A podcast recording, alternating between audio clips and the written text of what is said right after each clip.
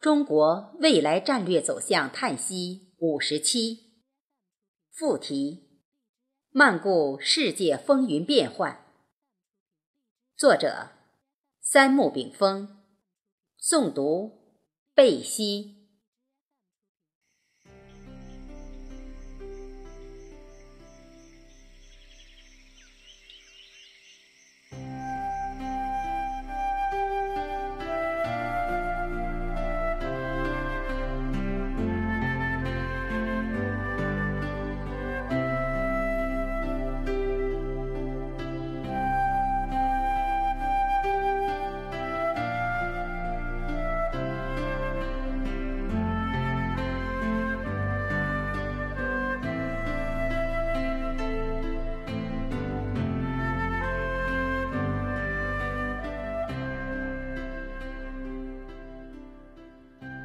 二零一七年十月二十四日，东盟即将接任轮值国主席的新加坡防长黄永红对外宣布，明年东盟将与中国举行首次海上联合演习。新加坡是美国的战略盟友，也曾是东盟国家中唯美马占之骨干，而中国与东盟联合演习。却发生在新加坡担任轮值主席国期间，其政治意义远甚实际意义。此支联合演习宣告了美国围堵中国的亚太再平衡战略，以及南海战略彻底失败，因为东盟作为国家集群，从未与任何国家举行过联合演习，即使。与美国、日本联合演习，也仅仅个例国家，而非东盟集体。美国与东盟国家军事合作由来已久。一九五四年，东南亚八国就签署《东南亚国家防务条约》，以防止共产主义势力向东南亚扩散。东盟前身。曾经作为围堵中国的西方附庸势力而存在，而因东盟作为集体而与中国举行联合演习，更进一步说明他们昔日经济搭中国快车，防务依靠美国的方针政策正在改变。五年来，美国一次次掀起的重返亚太的再平衡风浪。以及南海风浪也日趋式微了。目前，全球有四大板块决定世界形势走向，这就是美国、中国、欧盟、俄罗斯。其他皆属二流板块，如南美共同市场、非洲国家联盟、东南亚国家联盟、阿拉伯国家联盟以及印度、日本、澳大利亚等。美国围堵中国，依靠三大力量，即东盟、印度、日本。东盟集体侵华，这是中国影响力在东南亚超美的体现；而英国脱欧及加泰分离，说明美国最大盟友欧盟自顾不暇，处于分崩离析的前夜。非盟组织及南美共同市场。对华关系越来越加密切。由中俄主导的上海合作组织，未来向中东伊朗、土耳其等国家扩张亦具可能。在美国战略收缩逆全球化之际，中国影响正借助“一带一路”、亚投行及经济腾飞之势向全球阔步蔓延开来。中美战略之争，从表面而言是硬实力之争，其实最终是世界民心之争。得民心者得天下，这在中国是妇孺皆知的道理。而民心本质是社会规律的反应，社会规律则是自然规律的人类体现。这就是东西方宇宙观的差距。也是哲学认知的差异。西方哲学家康德认为，认识宇宙本体，属于知性。知性的概念范畴总是非此即彼的，只能应用于多样性的事物。若用它们去规定超经验的最高统一体——世界整体，则必然出现二律背反。黑格尔作为哲学家，其实也是集大成者，但其仅为德国唯心主义之集大成者。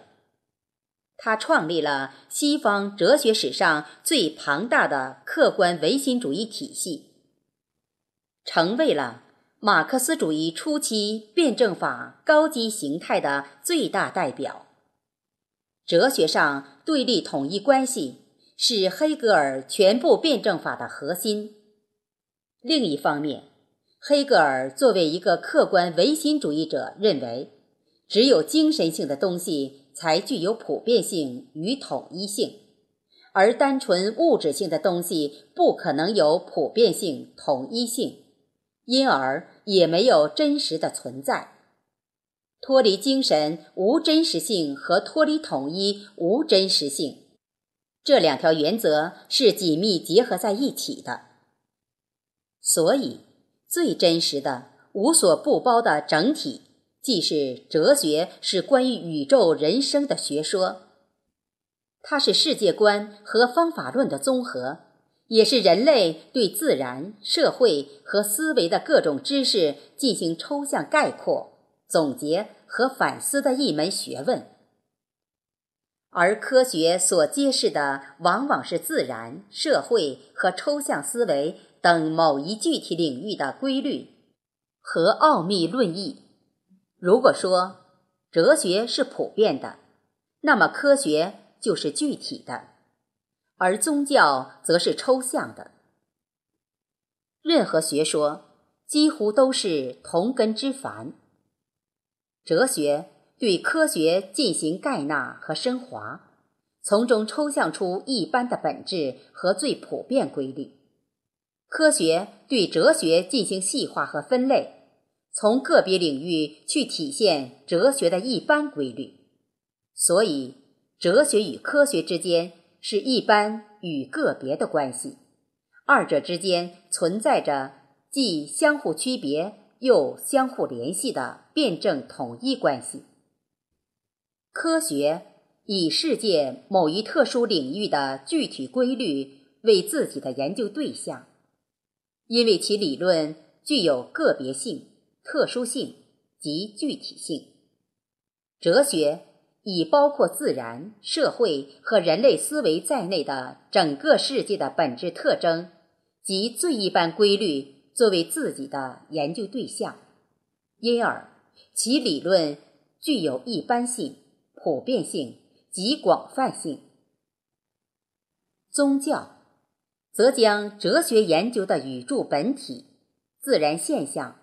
和一般规律进一步上升为一种对规律性东西的精神信仰，以体现对天地的敬畏和崇拜，然后由外向内，由宇宙的广度转化为灵魂的深度。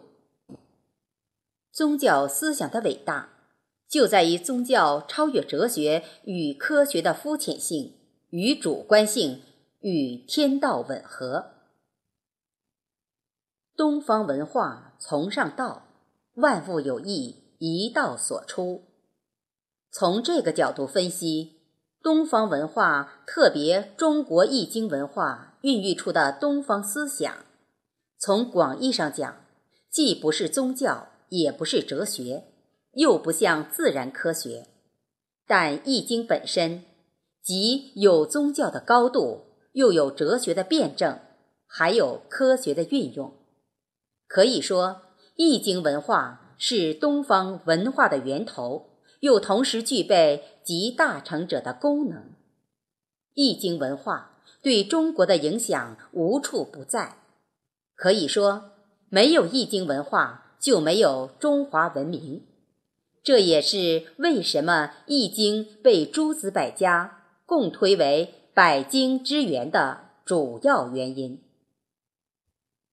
道德经言：“圣人后其身而身先，外其身而身存，非以其无私也，故能成其私。人皆有私，天下之私分为小我之私与大我之私，这是由两种境界决定的。小我即独立自然个体的我，大我。”即天人合一、天下为公的我。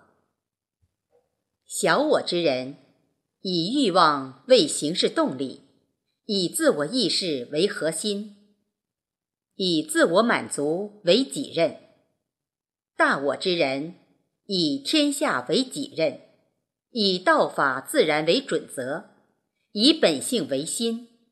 如此分出佛教所谓的此岸。与彼岸两种境界，此岸者迷惑于我识也，彼岸者智慧于天下为公也。世界哲学、宗教及科学就这样既统一又矛盾地走到今天，又走向未来文化一统。